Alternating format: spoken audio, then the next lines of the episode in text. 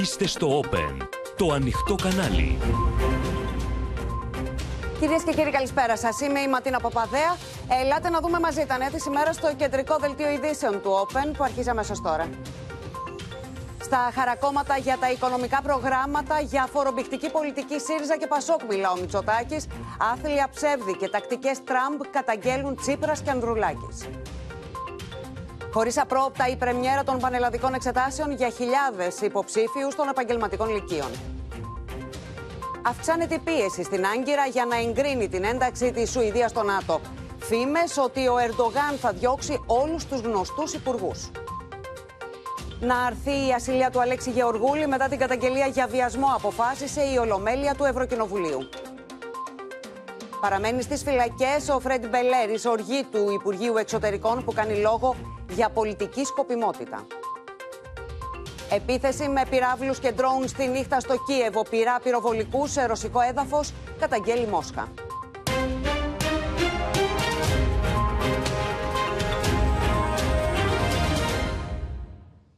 Στην αρένα της οικονομίας έχει μετατεθεί, κυρίες και κύριοι, η προεκλογική αντιπαράθεση με τη Νέα Δημοκρατία να κατηγορεί ΣΥΡΙΖΑ και ΠΑΣΟΚ για φορομπηχτική πολιτική που στοχεύει τη μεσαία τάξη, ενώ Κουμουνδούρου και Χαριλάου Τρικούπη ανταποδίδουν τα πυρά μέσω των αρχηγών τους. Στο επίκεντρο της σκληρής κόντρας βρίσκονται κεντρικές επιλογές της φορολογικής πολιτικής στο πρόγραμμα των κομμάτων, ενώ στο μικροσκόπιο έχουν μπει λανθασμένες διατυπώσεις και ελεκτικές υπερβολές υποψηφίων. Στα χαρακόμματα έχει φέρει η Νέα Δημοκρατία, ΣΥΡΙΖΑ και ΠΑΣΟΚ η προεκλογική συζήτηση για τους φόρους, με τον Κυριακό Μητσοτάκη να επιτίθεται σε Τσίπρα και Ανδρουλάκη για κρυφή ατζέντα και για φοροκαταιγίδα που θα πλήξει τη μεσαία τάξη. Να μας εξηγήσουν πού θα βρουν τα λεφτά. Mm-hmm. Εμείς έχουμε ένα πρόγραμμα κοστολογημένο και μάλιστα το έχουμε καταθέσει και στην Ευρωπαϊκή ε, Ένωση. Όταν όμως πιέζουμε τώρα αυτή τη στιγμή και το ΣΥΡΙΖΑ και το ΠΑΣΟΚ πού θα βρείτε τα λεφτά, αρχίζει και αποκαλύπτεται η ατζέντα, η κρυφή ατζέντα των φόρων. Σε ένα πράγμα είναι απολύτως ενωμένοι. Και το ΠΑΣΟΚ και ο ΣΥΡΙΖΑ αγαπούν εξίσου την υπερφορολόγηση. Από την Κοκκινιά, ο Αλέξης Τσίπρας επανέφερε την πρόταση για έκτακτη φορολόγηση στα υπερκέρδη εταιριών διήλυσης και ενέργειας, διαψεύδοντας ότι στοχεύει στη φορολόγηση της μεσαίας τάξης. Μιλάμε για μείωση φόρων στη μεγάλη πλειοψηφία. Με τη μείωση του φόρου προσθέμενης αξίας της έμεσης φορολογίας που έχει λαιλατεί σε όλη την ελληνική κοινωνία. Πρέπει να φορολογηθούν εκτάκτως τα υπερκέρδη 7, 8 δεν παραπάνω μεγάλων επιχειρηματικών ομήλων. Για διασπόρα fake news κατηγόρησε ο Νίκος Ανδρουλάκης στη Νέα Δημοκρατία. Είναι αδιανόητη η προπαγάνδα της Νέας Δημοκρατίας να μην απαντά στα απλά ερωτήματα. Πώς οι κοινωνικές ανισότητες είναι πιο διευρυμένες από ποτέ; Πώς γίνεται τα δύο τρίτα των έμεσων φόρων να πλήττουν από τα έσοδα τους πιο φτωχούς Έλληνες και τη μεσαία τάξη; Τα υπερκέρδη των μεγάλων εταιριών ενέργειας βρέθηκαν στο επίκεντρο της κόντρα των εκπροσώπων των κομμάτων στην πρωινή εκπομπή του Open. Έχουμε πάρει 5,5 δις αν βάλουμε μαζί το μηχανισμό ανάκτησης υπερεσόδων, το 90% στις εταιρείες ενέργειας και τα 600 εκατομμύρια που είναι το 33% στα δηληστήρια. Θα κάνουμε λοιπόν αυτό που ο κύριος Μητσοτάκης δεσμεύτηκε να κάνει το Μάρτιο του 2022, όταν ζούσαμε μέσα στην άγρια κρίση. Θα φορολογήσουμε αυτά τα υπερκέρδη με συντελεστή 90%. Ο Δημήτρης Μάντσος πάντως παρέπεμψε στο πρόγραμμα του Πασόκ όταν ρωτήθηκε επίμονα αν στο κάδρο της φορολόγησης των υπερκερδών μπαίνουν και τα σούπερ μάρκετ. Εμείς είπαμε για φορολόγηση των υπερκερδών όλων των εταιρεών. Και των τραπεζών. Και των τραπεζών. Για, τα, για τα σούπερ μάρκετ. Στην εκπομπή σας δεν έχω μιλήσει πολλές φορές για την ανάγκη να κάνουμε φορολόγηση των υπερκερδών όλων των εταιρεών που όλων των εταιρεών.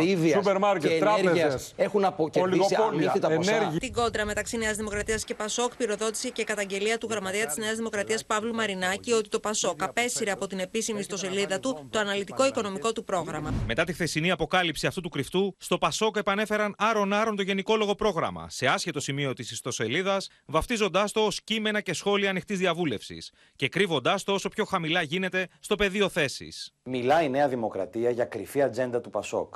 Για τις προτάσεις μας που οδηγούν σε δίκαιη κατανομή των φορολογικών βαρών και ανακούφιση των μισθωτών, των ελεύθερων επαγγελματιών, των συνταξιούχων, των πιο αδύναμων συμπολιτών μας, με τη μείωση άδικων φόρων. Είναι αδιανόητο σε μια Ελλάδα η οποία είναι υπερφορολογημένη, στελέχη της Νέας Δημοκρατίας, του Πασό και του ΣΥΡΙΖΑ να μαλώνουν δήθεν για το ποιος θα φορολογήσει λιγότερο ή περισσότερο. Στα προεκλογικά χαρακόμματα, λοιπόν, ε, τα κόμματα για τα οικονομικά προγράμματα και τη φορολογία. Πάμε να τα δούμε όλα με τους ε, συναδέλφους. Έχουμε κοντά μας τη Σοφία Φασουλάκη και τον Χρήστο Τσίγουρη.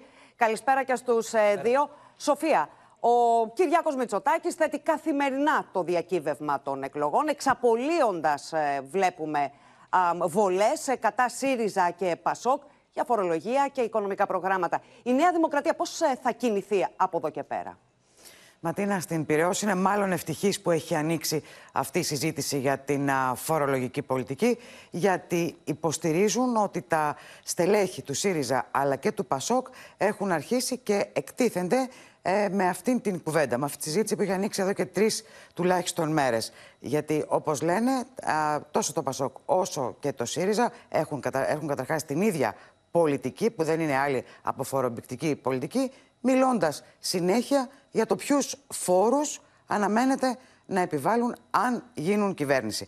Στην Νέα Δημοκρατία λένε ότι εμείς λέμε πώς θα παράξουμε πλούτο. Και εκείνοι μιλούν για φόρους και υπενθυμίζουν τι συνέβη την τετραετία που πέρασε με την μείωση τουλάχιστον 30 φόρων. Και υπενθυμίζουν ότι στο νέο πρόγραμμα, στο πρόγραμμα της Νέας Δημοκρατίας για την δεύτερη τετραετία, εάν είναι κυβέρνηση, δεν προβλέπεται η επιβολή κανενός νέου φόρου. Αντίθετα, μιλούν και υπενθυμίζουν την, αύξηση, την μείωση 10% του ένφια στην περίπτωση που ασφαλιστούν τα ακίνητα ε, για κίνδυνο από καιρικές καταστροφές, ακόμα και για την κατάργηση του τέλους επιτιδεύματος σταδιακά μέχρι το τέλος του 2027. Μάλιστα. Σοφία, σε ευχαριστούμε πολύ. Να δούμε και την πλευρά της ε, Κουμουνδούρου Χρήστο. βλέπουμε να αλλάζει ο ΣΥΡΙΖΑ την ατζέντα. Επιχειρείται η επικέντρωση στα θέματα οικονομίας και φορολογίας. Πράγματι, είναι πάρα πολλές οι αναφορές, στοχευμένες οι αναφορές στο ζήτημα κυρίως της ακρίβειας που πλήττει κάθε νοικοκυριό, τον οικογενειακό προπολογισμό. Και από την Κουμουνδούρου υποστηρίζουν ότι αυτή τη στιγμή, από την ώρα που η κουβέντα έχει πάει σε ένα πραγματικό πρόβλημα της καθημερινότητας, έχει ξεκινήσει από την πλευρά της Νέας Δημοκρατίας μια προσπάθεια διαστρέβλωσης των όσων λένε τα στελέχη του ΣΥΡΙΖΑ για τον τρόπο που έχει επιλέξει η κυβέρνηση να φορολογεί, ακόμα και προπαγάνδας. Ακούσαμε τον κύριο Τσίπρα χτες να μιλάει για προπαγάνδα. Με στόχο, κατά την εκτίμησή τους, να κρύψει η Νέα Δημοκρατία πίσω από αυτό την επιλογή της να μην φορολογήσει τους μεγάλους κολοσσούς, κυρίως από το χώρο της ενέργειας. υποστηρίζουν ότι οι τράπεζες, για παράδειγμα, είχαν 3,27 δισεκατομμύρια το 2022 υπερκέρδη και περισσότερα από 5 δις οι εταιρείες διήλυσης και ενέργειας. Και αυτό είναι μια επιλογή της κυβέρνησης, να εστιάζει στο ότι δεν θα πρέπει να αλλάξει το φορολογικό σύστημα γιατί δεν υπάρχουν χρήματα την ώρα που έχει επιβάλει υψηλό ΦΠΑ διατηρεί έναν οριζόντιο και άρα άδικο φόρο γιατί αποστραγγίζει τους πάντες από τον πιο φτωχό μέχρι τον πιο πλούσιο για να εισραίουν στα δημόσια ταμεία επιπλέον 4 δισεκατομμύρια ευρώ. Τα οποία δίνει ως επιδοτήσεις στους λογαριασμούς για να πολλούν πολύ ψηλά αυτοί στους οποίους δεν θέλει να υπερφορολογήσει τα πραγματικά κέρδη, όπως λένε, με 90%. Ε, είναι μια στοχευμένη τακτική από την πλευρά του ΣΥΡΙΖΑ να αλλάξει την ατζέντα ε, επιχειρεί, όπως είπαμε και χτες, να πιάσει το νήμα με τις φτωχές ε, τάξεις, με τις λαϊκές τάξεις και σε αυτό το πλαίσιο προεκλογικά οι περισσότερες ε, ε περιοδίες του κυρίου Τσίπρα είναι σε περιοχές που έχει χάσει και είναι λαϊκές γειτονιές. Είδαμε, πήγε στη Νίκαια, στο Κερατσίνη, αύριο Χαϊδάρι και Άγια Νάργυρη. Μάλιστα. Χρήστο, να σε ευχαριστήσουμε πολύ. Με την πολιτική κόντρα τώρα να μένετε στο μέτωπο της οικονομίας, νέα αποκλιμάκωση καταγράφει ο πληθωρισμός το Μάιο, ακολουθώντας τη σημαντική μείωση των τιμών ενέργειας. Αγκάθι συνεχίζουν να είναι οι τιμές ε, των τροφίμων που παραμένουν στα κόκκινα, με τους καταναλωτές να κόβουν από όπου μπορούν προκειμένου να βγει ο μήνας. Το ότι δεν ακριβήναν π.χ. τα κορδόνια παπουτσιών δεν σημαίνει ότι έπεσε ο πληθωρισμός. Φυσικά και επηρεάζει, φυσικά και μας κάνει κακό και φυσικά μειώνει τα εισόδηματά μας. Φωτιά στους οικογενειακούς προπολογισμού συνεχίζει να βάζει ακρίβεια κυρίως στα τρόφιμα, παρά το γεγονός ότι ο πληθωρισμός υποχώρησε κι άλλο, στο 4,1% το Μάιο από 4,5% τον Απρίλιο. Η διαφορά του τελευταίου μήνες είναι εμφανής. Και στο καλάδι και από εκεί που πληρώνεις 25, ξαφνικά τώρα πληρώνεις 40 και 50. Ο ρυθμός αύξησης στα τρόφιμα παραμένει υψηλός, με τις νέες ανατιμήσεις να έρχονται και να κάθονται στις ήδη τσουχτερές τιμές στο ράφι. Ο πληθωρισμός τροφίμων το Μάιο στην Ελλάδα διαμορφώθηκε στο 9,8% σε ετήσια βάση, ενώ σε επίπεδο Ευρωζώνης στο 12,5%. Όλα ανεβαίνουν, αλλά ακριβένουν, αλλά πρέπει και να ζήσουμε, να φάμε, να τι, τι μπορούμε να κάνουμε; Μέσα σε αυτό το περιβάλλον, περίπου ένα στους δύο καταναλωτές έχει μειώσει τις αγορές τροφίμων λόγω ακρίβειας, σύμφωνα με έρευνα του ΙΕΛΚΑ. Λοιπόν, τις προσφορές Άμα μ' αρέσει, άμα με κάνει, θα το πάρω. Η εντυνόμενη ακρίβεια ροκανίζει όλο ένα και περισσότερο το εισόδημα των οικογενειών που περικόπτουν δαπάνες για να βγει ο μήνας. Το 27% των καταναλωτών τρώει από τα έτοιμα για να ανταπεξέλθει στις υποχρεώσεις του, ενώ ένας στους δύο δηλώνει πως αδυνατεί να κάνει φέτος διακοπές. Οι αποδοχές είναι ίδιες. Δυστυχώς έχουν αυξηθεί τα πάντα πάνω από 40%, οπότε όλοι προσέχουμε. Πλέον το 32% των καταναλωτών αναβάλει ή δεν πληρώνει καθόλου τους λογαριασμούς για να τα βγάλει πέρα το μήνα, περιορίζοντας τις αγορές τα απολύτως απαραίτητα. Σε καθημερινή βάση τα απαραίτητα, όχι πλεονασμού. Αντίθετη πορεία ακολουθούν οι τιμές ενέργειας που μειώθηκαν κατά 21,1% σε αιτήσια βάση το Μάιο. Τώρα, ο πληθωρισμός μπορεί να πέφτει, αλλά η Κριστίν Λαγκάρντ επιμένει στη σκληρή γραμμή της αύξησης των επιτοκίων. Κοντά μας είναι ο Γιάννης Φόσκολος που θα μας πει περισσότερα. Λίγο μετά την ανακοίνωση της Eurostat για τον πληθωρισμό, που είδαμε ότι έπεσε σημαντικά, σχεδόν μια ποσοστιαία μονάδα, έσπευσε η Κριστίν Λαγκάρ να κλείσει το παράθυρο και την ελπίδα ότι θα μπορούσαμε να έχουμε ένα φρένο, ένα stop στις αυξήσεις των επιτοκίων. Τι είπε η Κριστίν Λαγκάρ, δήλωσε ότι έχουμε κάνει σαφές ότι έχουμε ακόμη έδαφος να καλύψουμε. Απέχουμε ακόμη από το στόχο. Ποιος είναι ο στόχος, Ματίνα, ο πληθωρισμός να πέσει στο 2%. Σήμερα είδαμε ότι είναι στο 6,1% ο πληθωρισμός της Ευρωζώνης. Άρα υπάρχει ακόμη έδαφος να καλύψουμε. Τι σημαίνει αυτό στα επιτόκια; Σημαίνει ότι σήμερα είμαστε στο 3,25%. Ποιο θα είναι τελικά το τελικό επιτόκιο; Θα είναι σίγουρα 3,5%. Έχουμε μία αύξηση που περιμένουμε τον Ιούνιο σε δύο εβδομάδες. Μπορεί να φτάσουμε και στο 3,75%. Δηλαδή να δούμε και άλλη ακόμα μία αύξηση τον Ιούλιο και εκεί θα σταματήσουμε, θα δούμε. Ποιο είναι όμως το ε- επόμενο ζητούμενο, η άλλη μεγάλη κουβέντα που ανοίγει. Για πόσο θα μείνουν αυτά τα υψηλά επιτόκια. Είδαμε σήμερα δηλώσεις από την πλευρά των γερακιών, τον Ολλανδό τραπεζίτη, τον κύριο Κνότο, ο οποιο εκφράζει αυτή την πλευρά, ότι μην περιμένετε να δείτε μειώσεις επιτοκίων το 2024. Τι μας είπε δηλαδή, ότι τα υψηλά επιτόκια θα μείνουν για πολύ καιρό κοντά μας, ενδεχομένως ολόκληρο το 2024. Ματίνα. Μάλιστα, Γιάννη, να σε ευχαριστήσουμε πολύ. Σε πλήρη εξέλιξη βρίσκεται ο νέος κύκλος της προεκλογικής εκστρατείας των κομμάτων εν ώψη της εκλογικής μάχης της 25 Ιουνίου. Ο Κυριάκος Μητσοτάκης ζητά εκ νέου ισχυρή εντολή για να σχηματίσει αυτοδύναμη κυβέρνηση, ενώ ο Αλέξης Τσίπρας επιχειρεί να ξανακερδίσει τις λαϊκές τάξεις που έχασε στην κάλπη της 21η Μαου με στοχευμένες επισκέψεις. Στην εκλογική μάχη έχουν ρηχτεί και οι αρχηγοί των άλλων κομμάτων. Ισχυρή εντολή στη δεύτερη κάλπη ζητά από τους πολίτες ο Κυριάκος Μητσοτάκη που βάζει εκλογικό στόχο την αυτοδυναμία και καλεί παράλληλα τα στελέχη του να παραμείνουν προσγειωμένα παρά το αποτέλεσμα της πρώτης κάλπης. Και ναι, χρειαζόμαστε την επόμενη μέρα μια ισχυρή εντολή. Έχουν ανακαλύψει τώρα στην αντιπολίτευση ένα καινούριο αφήγημα, αφού ό,τι είπαν δεν τους βγήκε, τώρα μας λένε δεν θέλουμε, λέει, παντοδύναμο το Μητσοτάκι.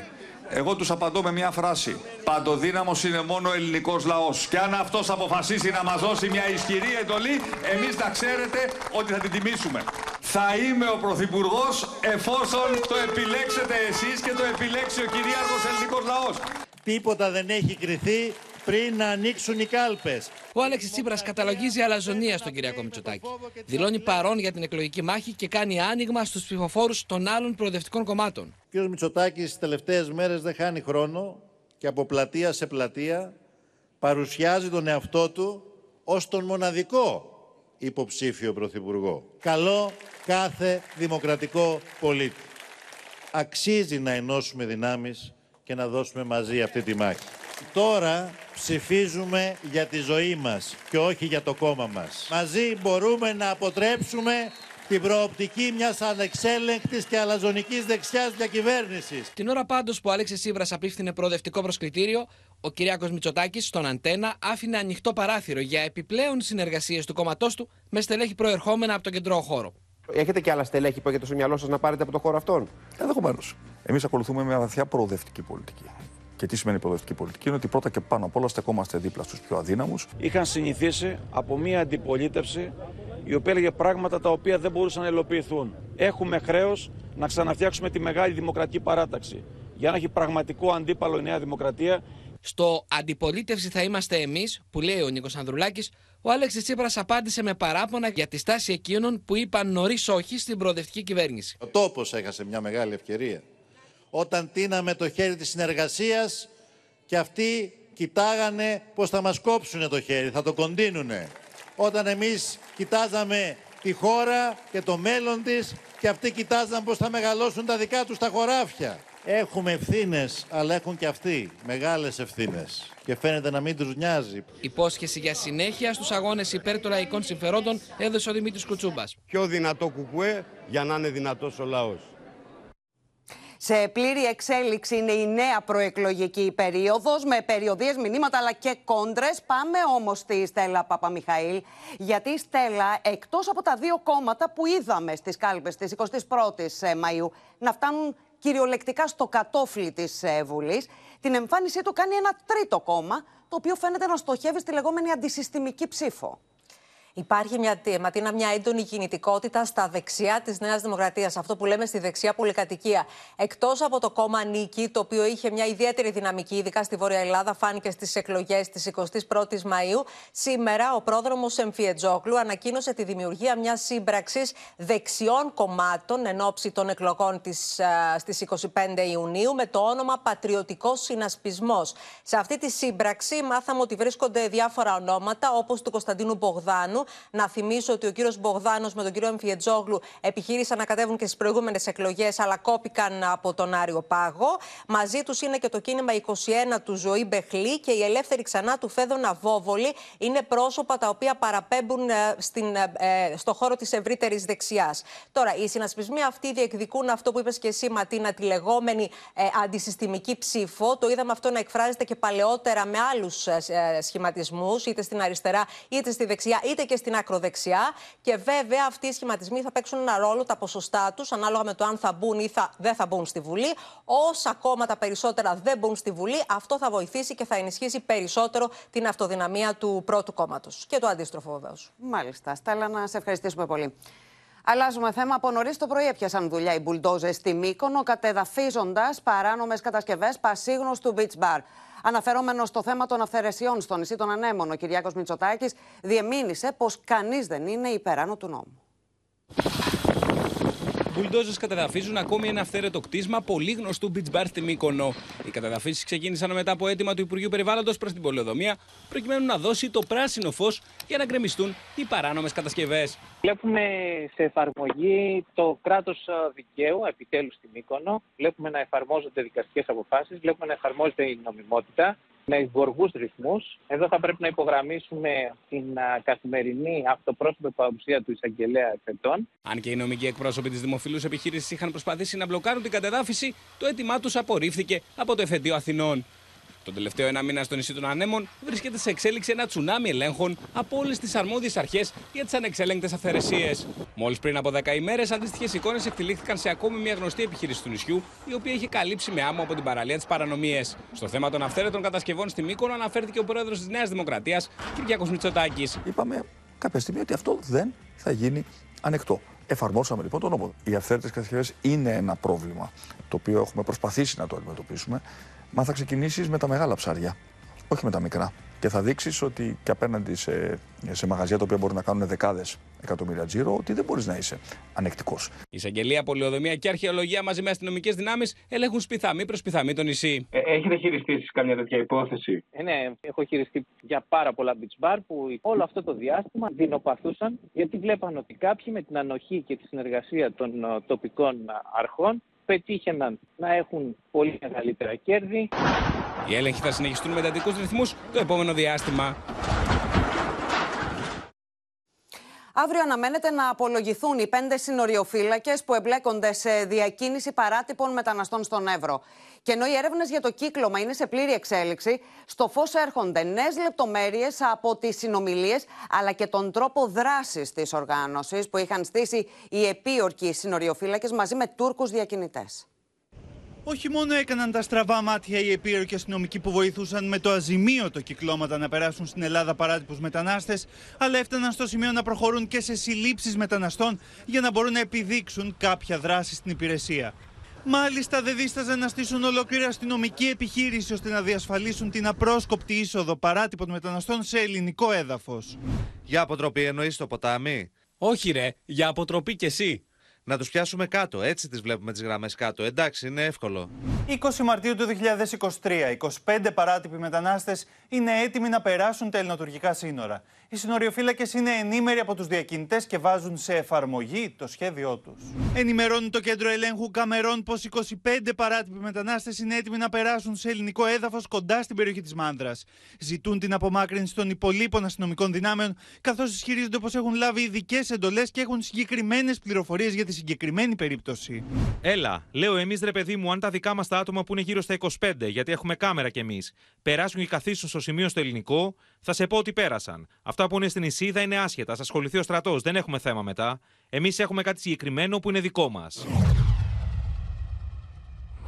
Στις χιλιάδες απομαγνητοφωνημένες συνομιλίες των συνοριοφυλάκων που περιλαμβάνονται στη δικογραφία, οι αδιάφοροι της ελληνικής αστυνομίας επικεντρώνουν τώρα την ερευνά τους σε τρία πρόσωπα για τα οποία οι κατηγορούμενοι αστυνομικοί μιλούν με κωδικούς. Συγκεκριμένα ο γραμματέας, το κομάντο και ο Σπύρος αποτελούσαν σχεδόν καθημερινό σημείο αναφοράς για την διευκόλυνση παράτυπων μεταναστών να περάσουν τον Εύρο. Ο Σπύρος μου είπε, λέει, όπου να είναι. Εγώ τον λέω, Σπύρο να περάσουν τα παιδιά. Εγώ δεν θέλω πολλά. Εγώ θέλω να με πεις εσύ πού θα βγουν και τι ώρα θα έρθουν. Αύριο οι πέντε συλληφθέντες αστυνομικοί πρόκειται να περάσουν το κατόφλι του ανακριτή και σύμφωνα με πληροφορίες αναμένεται να αρνηθούν όλες τις κατηγορίες.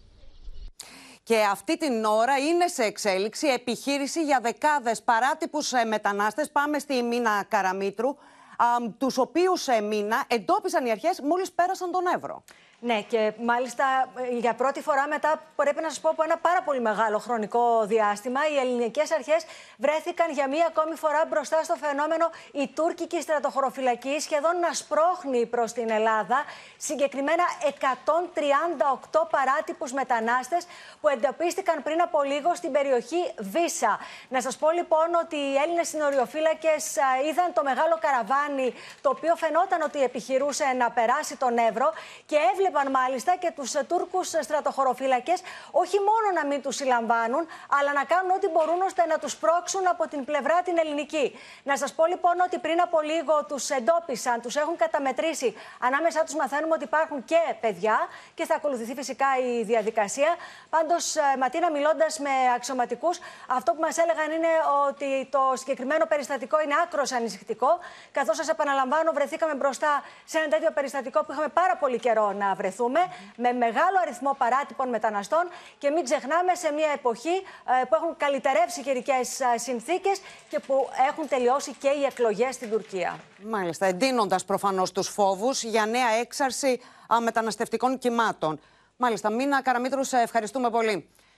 Στην Άγκυρα μεταβαίνει τώρα το αμέσως επόμενο διάστημα ο Γενικός Γραμματέας του ΝΑΤΟ σε μια προσπάθεια να πείσει τον Ερντογάν να άρει το βέτο για την ένταξη της Σουηδίας. Ο Λευκός Οίκος από την πλευρά του τονίζει με κάθε τρόπο ότι δεν συνδέει το σουηδικό ζήτημα με την πώληση των F-16 στην Τουρκία.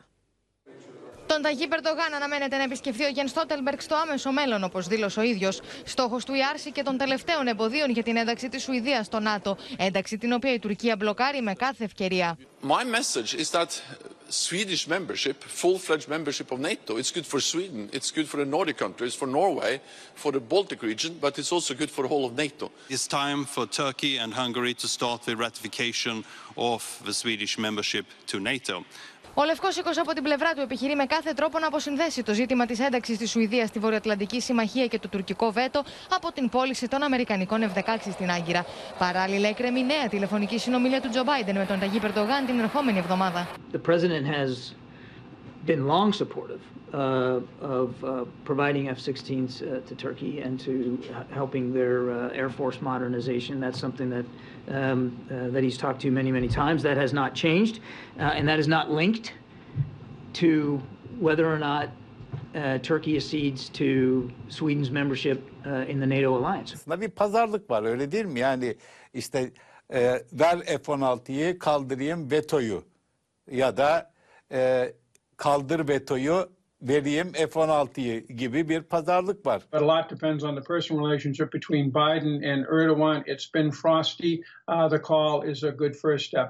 Ο διεθνή τύπο πάντω σχολιάζει εκτενώ ότι τώρα που ο Ερντογάν εξασφάλισε ακόμα μια πενταετία στην τουρκική προεδρία, είναι ώρα να δει τη μεγαλύτερη εικόνα, αφήνοντα στην άκρη τα προσωπικά του συμφέροντα. Mevcut Yunan lobisinin çok büyük ağırlığı olan kongrede ve kongredeki komisyonu tamamen kontrol eden Yunan lobisi şu andaki en önemli engelin başında geliyor. Yeni uçak satışları açısından daha henüz o konunun çözülmüş olduğunu görmüyoruz ama diğer Ο Ερντογάν κατά την προεκλογική περίοδο έλεγε bye bye και mal. Τώρα, Μαρία Ζαχαράκη, καλησπέρα, λέει αντίος στους δικούς του ανθρώπους. Ποιους αποχαιρέτησε λοιπόν από το Υπουργικό Συμβούλιο και ποιους επιλέγει να τοποθετήσει σε κρίσιμα υπουργεία; Τους αποχαιρέτησε και τους αποκάρδιωσε θα έλεγα Ματίνα. Το Σάββατο το βράδυ λοιπόν ανακοινώνει τελικά το Υπουργικό Συμβούλιο Ρετζέπτε Περντογάν και χθες το τελευταίο Υπουργικό Συμβούλιο με την παρούσα σύνθεση την παλαιά τους ανακοίνωσε σε κάποια ονόματα ότι δεν θα βρίσκονται στο νέο.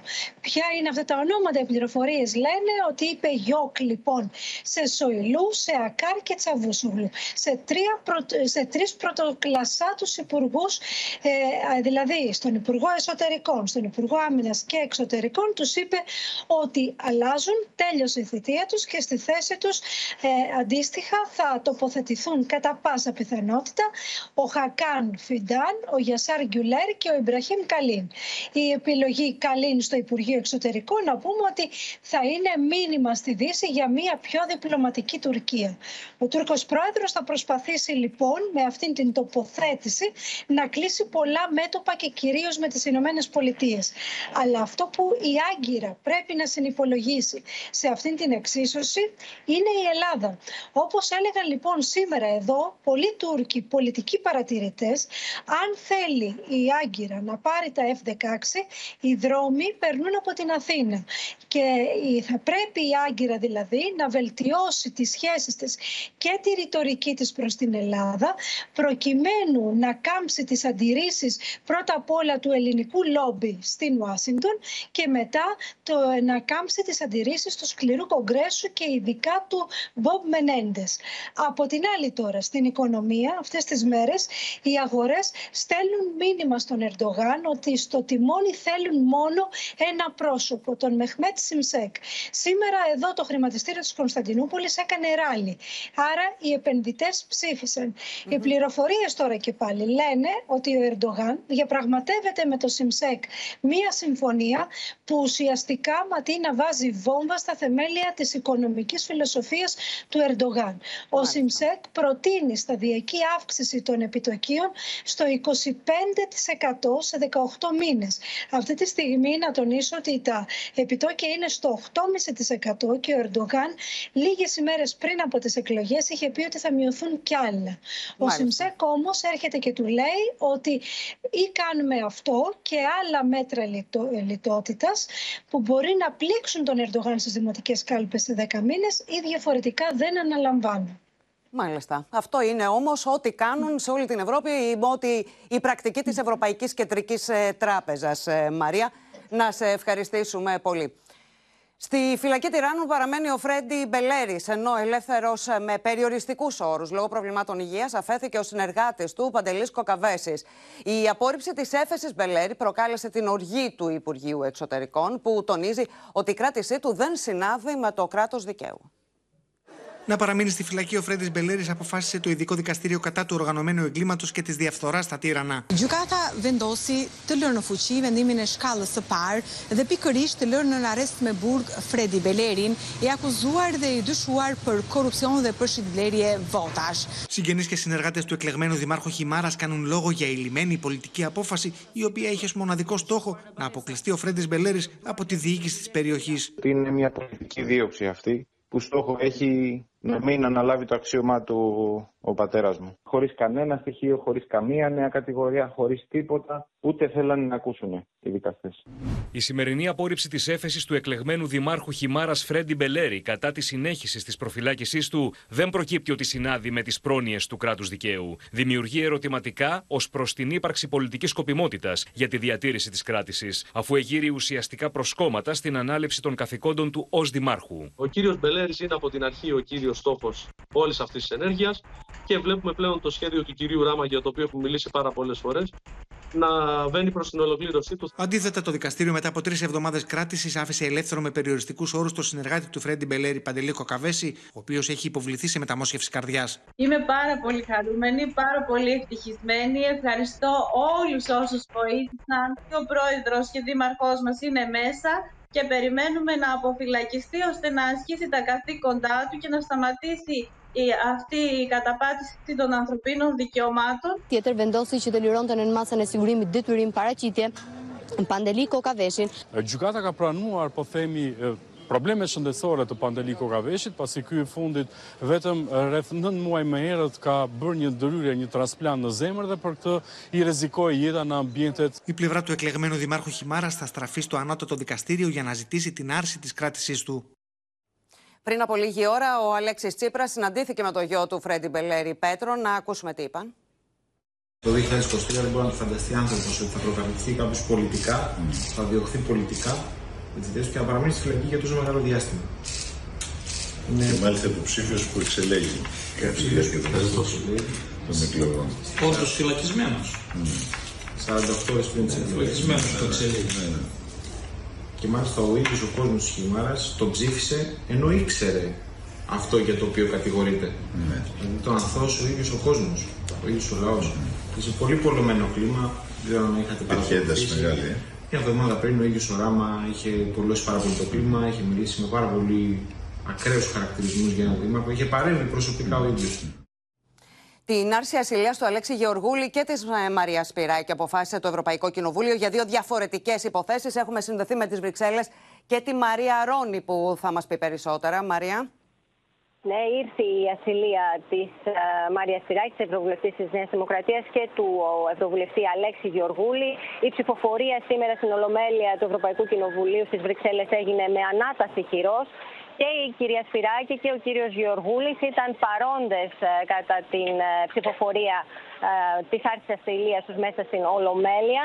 Ε, να θυμίσουμε ότι η υπόθεση του Αλέξη Γεωργούλη, η άρση της ασυλίας του γίνεται μετά από αίτημα των βελγικών αρχών για καταγγελία προτριετίας που έχει γίνει εις βάρος του για βιασμό και ξυλοδαρμό από την κυρία Ελένη Χρονοπούλου. Από την ε, πλευρά του ο κύριος Γεωργούλης μέσω της δικηγόρου του, της ε, κυρίας Σταματίας Μάλα, εξέφρασε την ικανοποίησή του ε, για τη γρήγορη ολοκλήρωση αυτής της διαδι- διαδικασίας. Ο ίδιος είχε ζητήσει αυτό να γίνει το συντομότερο δυνατό. Πράγματι ολοκληρώθηκε σε 1,5 μήνα η διαδικασία, ενώ κανονικά είναι χρονοβόρα. Η δικηγόρος του Σταματία Μάλα μας είπε ότι τώρα ο κύριος Γιωργούλης περιμένει να κληθεί από τις βελγικές αρχές προκειμένου να καταθέσει και να ενημερωθεί από την ε, δικογραφία. Όπως αναφέρει στη δήλωσή της η δικηγόρος του, η κυρία Σταματία Μάλα, λέει ότι υπενθυμίζω ότι μέχρι σήμερα ο κύρι- κύριος Γεωργούλης τελεί σε πλήρη άγνοια για το περιεχόμενο της δικογραφίας και γνωρίζει μόνο για την ύπαρξη μιας καταγγελίας χωρίς ουδέποτε να έχει ενημερωθεί επισήμως από τις αρχές. Μάλιστα. Τώρα, σε ό,τι αφορά το θέμα της κυρίας Σπυράκη, η άρση της ασυλίας της έγινε κατόπιν αιτήματος της Ευρωπαϊκής Εισαγγελίας για παρατυπίες που αφορούν τις αμοιβές κοινοβουλευτικών βοηθών της. Η κυρία Σπυράκη έχει δηλώσει ότι και η ίδια έχει ζητήσει την άρση της ασυλίας της. Δεν κρύφτηκα πίσω από την ασυλία, μου έχει πει. Ζήτησα επίσπευσή της. Δεν έχω καμία οικονομική διαφορά με το Ευρωπαϊκό Κοινοβούλιο. Τώρα, Ματίνα. τώρα μ, ε, Μαρία, έχουμε νεότερα όμως και για την Εύα Καηλή. Ναι, οι δικηγόροι της, ο κ. Δημητρακόπουλος και ο Βέλγος δικηγόρος της Σβέν Μαρή, με δήλωσή τους, τονίζουν ότι δεν κατέστη δυνατό να μ, συμμετέχει σήμερα στην ε, συνεδρίαση της Ευρωβουλής η κυρία Καηλή λόγω προσωπικού κολλήματος. Τονίζουν επίσης ότι έχουν και κινήσει τις νομικές διαδικασίες για να αρθούν οι περιοριστικοί όροι, κυρίως ε, αυτή που αφορά την απαγόρευση εξόδου από το Βέλγιο, διότι η κυρία Καηλή επιθυμεί να συμμετέχει στις συνεδριάσεις της Ευρωβουλής που γίνονται στο Στρασβούργο. Επίσης, με διάταξη του ε, ανακριτή, ο σύντροφός της, Φραντσέσκο Τζόρτζι, μπορεί να διαμένει στην ε, κατοικία της. Μπορούν να μένουν Ματίνα. πλέον μαζί. Μάλιστα. Μαρία Ρόνη, σε ευχαριστούμε πολύ. Πίσω στην εσωτερική επικαιρότητα άνοιξε σήμερα η αυλαία των πανελλαδικών εξετάσεων για τους υποψήφιους των επαγγελματικών ηλικίων. Η διαδικασία κύλησε χωρίς προβλήματα και τα θέματα χαρακτηρίστηκαν βατά, ενώ αύριο στη μάχη μπαίνουν τα γενικά λύκεια. Καλή επιτυχία και δύναμη ευχήθηκαν στους υποψηφίους οι επικεφαλείς των κομμάτων. Θα στα ελέγξω να πάρω στην αίθουσα αυτά. Ναι, ναι, ναι. Εντάξει, κορίτσι μου. Καλή επιτυχία. Με το δελτίο εξεταζομένου και τις ταυτότητες στο χέρι, οι υποψήφοι των επαγγελματικών λυκείων λαμβάνουν τις απαραίτητες οδηγίες και κατευθύνονται στις αίθουσες στην εκκίνηση των πανελλαδικών εξετάσεων. Έχεις άγχος σήμερα; Όχι τόσο άγχος, αγωνία περισσότερο.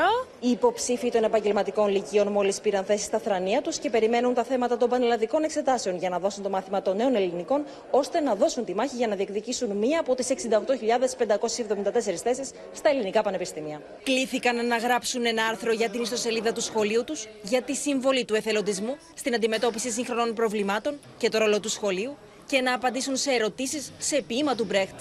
Πάρα πολύ εύκολα. Δεν είναι τόσο δύσκολα όσο τα περίμενα. Τα θέματα ήταν σαφώς διατυπωμένα, βατά, ανάλογη δυσκολίας με το περσινά, αυτά που λέμε εσώ. Πιστεύω ότι ήταν περίεργο πείμα. Είχε σχέση με τον εθελοντισμό, αλλά ήταν δύσκολο. Συνολικά, περίπου 90.000 υποψήφοι εξετάζονται φέτος, ενώ αύριο τη σκητάλη παίρνουν οι μαθητές των γενικών λυκείων που διαγωνίζονται στο μάθημα νεοελληνική γλώσσα και λογοτεχνία.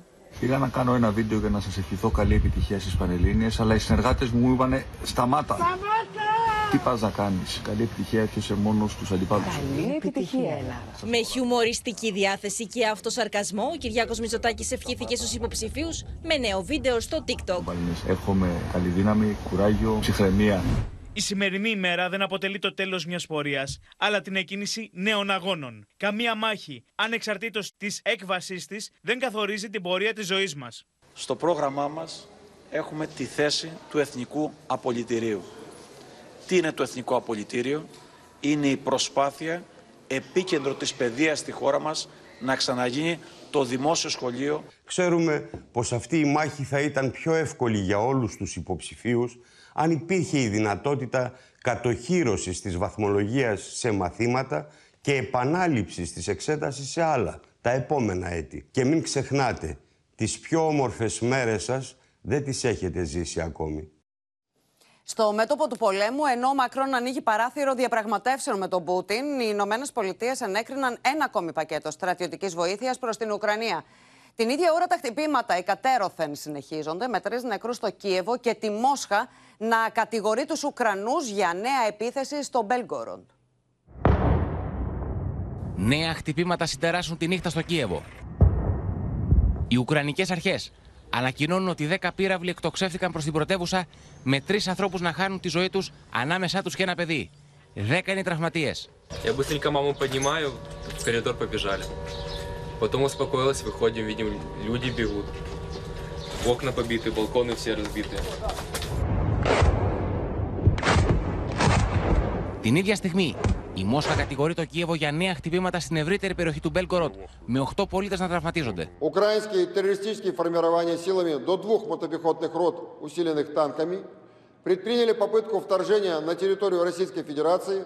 Οι Ουκρανοί δεν έχουν τοποθετηθεί επισήμω, ωστόσο σε λογαριασμού στο Telegram δείχνουν αυτέ τι εικόνε και υποστηρίζουν ότι οι Ρώσοι που εναντιώνονται στον Πούτιν βρίσκονται πίσω από τα χτυπήματα. Και όλα αυτά ενώ η Αμερική που ενέκρινε νέο πακέτο στρατιωτικής βοήθειας προς το Κίεβο ύψους 300 εκατομμυρίων δολαρίων, επιμένει να εκφράζει αντιρρήσεις στο ενδεχόμενο να ενεργεί η Ουκρανία μακριά από τα σύνορά της. Privately, we certainly been clear publicly uh, that we do not support attacks inside Russia. Ο Γάλλος πρόεδρος Εμμανουέλ Μακρόν πάντως άφησε ορθάνυχτο παράθυρο να καθίσει η Δύση στο ίδιο τραπέζι με τον Βλαντιμίρ Πούτιν για τον τερματισμό του πολέμου. Between a trial or a negotiation, I will be very frank with you. And you will have to negotiate with the leaders you have, de facto. Even if the day after you will have to judge them in front of the international justice. But I think your priority is to win this war by building a sustainable peace. Πάμε να δούμε όλα τα νεότερα από το μέτωπο του πολέμου. Έχουμε συνδεθεί με τη Μόσχα και τον Θανάση Αυγερινό. Στο Βερολίνο είναι ο Παντέλης Βαλασόπουλος. Καλησπέρα και στους ε, δύο. Θανάση, τι λέει η Μόσχα για τις επιθέσεις στο Μπέλγκοροντ και μάλιστα με άρματα μάχης σε ρωσικό έδαφος; Καλησπέρα από τη Μόσχα που ανακοίνωσε ότι οι δυνάμεις της απέκρουσαν τρία τουλάχιστον νυχτερινά κύματα επιθέσεων από το Ουκρανικό έδαφος ε, στην επαρχία του Μπέλγκοραντ εκδιώχθηκαν με ματηρή κατάληξη για τους επιτιθέμενους, ανακοίνωσε ο τοπικός κυβερνήτης. Υπάρχουν και άλλες μαρτυρίες για σοβαρές απώλειες του μεικτού σώματος που εισέβαλε σε ρωσικό έδαφος. Τα χτυπήματα βέβαια συνεχίζονται μέχρι και τώρα. Ε, εννοώ από μη επανδρομένα και από το πυροβολικό της Ουκρανίας. Είναι 11 μέχρι στιγμής οι τραυματίες που έχουν καταγραφεί στο Μπέλγκορατ ε, και βέβαια οι επίσημες ρωσικές αρχές μιλούν για μυθεύματα σε ό,τι αφορά το περιβόητο αντάρτικο απελευθέρωσης της Ρωσίας οι Ρώσοι λένε ότι πρόκειται για καλοπληρωμένους και εξοπλισμένους από τη Δύση εχθρούς της Ρωσίας που επιτίθενται συντονισμένοι με τις Ουκρανικές δυνάμεις και ότι όλα αυτά σχεδιάζονται στο Κίεβο από τις Ουκρανικές μυστικές υπηρεσίες. Η κυρία Ζαχάροβη, εκπρόσωπος του Ρωσικού Υπουργείου Εξωτερικών, είπε ότι η Δύση συνεχίζει συστηματικά επί χρόνια να ενθαρρύνει και να ενισχύει την πολιτική εθνοκάθαρση του ρωσικού πληθυσμού στην Ουκρανία. Ο Βλαντίμιρ Πούτιν σε μια σύσκεψη επανέλαβε τη βεβαιότητά του ότι η Ρωσία οπωσδήποτε θα κερδίσει, ενώ σε πολύ σκληρούς τόνους ο Μετβέντεφ αυτός ο λαγός πλέον του Κρεμλίνου είπε ότι αυτό που αντιμετωπίζει η Ρωσία είναι ένα τρομοκρατικό καθεστώς στο κιεβο και γι' αυτό πρέπει να καταστραφεί οπωσδήποτε η σφιγγοφολιά του ε, και αυτό οπωσδήποτε θα συμβεί ε, σύμφωνα με τις δηλώσεις του κυρίου Μετβέντεφ ενώ την ίδια στιγμή έχουμε βέβαια και μια μεγάλη ίντριγκα διπλωματική σε εξέλιξη ο Ρώσος Υπουργός Εξωτερικών βρίσκεται στη Νότια Αφρική, συνεδριάζει για τους BRICS. Τον Αύγουστο έχουμε ε, σύνοδο κορυφής εκεί. Δεν ξέρουμε ακόμη αν θα μεταβεί ο Βλαντίμιρ Πούτιν. Μάλιστα. Να σε ευχαριστήσουμε πολύ, Θανάση. Ερχόμαστε λοιπόν, Παντελή, σε εσένα τώρα. Είχαμε τη δήλωση Μπέρμποκ ότι το ΝΑΤΟ δεν μπορεί να δεχθεί μέλη που βρίσκονται σε πόλεμο. Ναι, καλησπέρα. Στην Σύνοδο Υπουργών Εξωτερικών του ΝΑΤΟ ε, έκανε εντύπωση η θέση που έλαβε η κυρία Μπέρμποκ, Υπουργός Εξωτερικών της Γερμανίας, η οποία είπε ότι βρισκόμαστε εν μέσω του πολέμου, άρα δεν μπορώ να μιλήσω για μια ένταξη της Ουκρανίας στο ΝΑΤΟ σύμφωνα με γερμανικά μέσα, πίσω από κλειστές πόρτες, την ίδια ακριβώς θέση εξέφρασε και ο Αμερικανός Υπουργός Εξωτερικών ότι αυτή τη στιγμή δεν υπάρχει περίπτωση η Ουκρανία να μπει στο ΝΑΤΟ. Να θυμίσουμε εδώ, Ματίνα, ότι στην τελευταία επίσκεψή του στη Μόσχα, ο Σόλτς, λίγες μέρες πριν ξεσπάσει ο πόλεμος, είχε μεταφέρει την πρόταση της Δύσης για μορατόριουμ 20 χρονών, χρόνων στο οποίο δεν θα έμπαινε η Ουκρανία στο ΝΑΤΟ Κάτι που απέρριψε, όπως λέει ο Σόλτς στη συνέντευξή του, με αστείες δικαιολογίες ο πρόεδρος Πούτιν. Όταν μπήκα στο αεροπλάνο, είπε: Κατάλαβα ότι πάμε για πόλεμο. Πήρα τηλέφωνο τους υπουργούς να ετοιμάζονται. Ματίνα. Μάλιστα. Παντελής, ευχαριστούμε πολύ.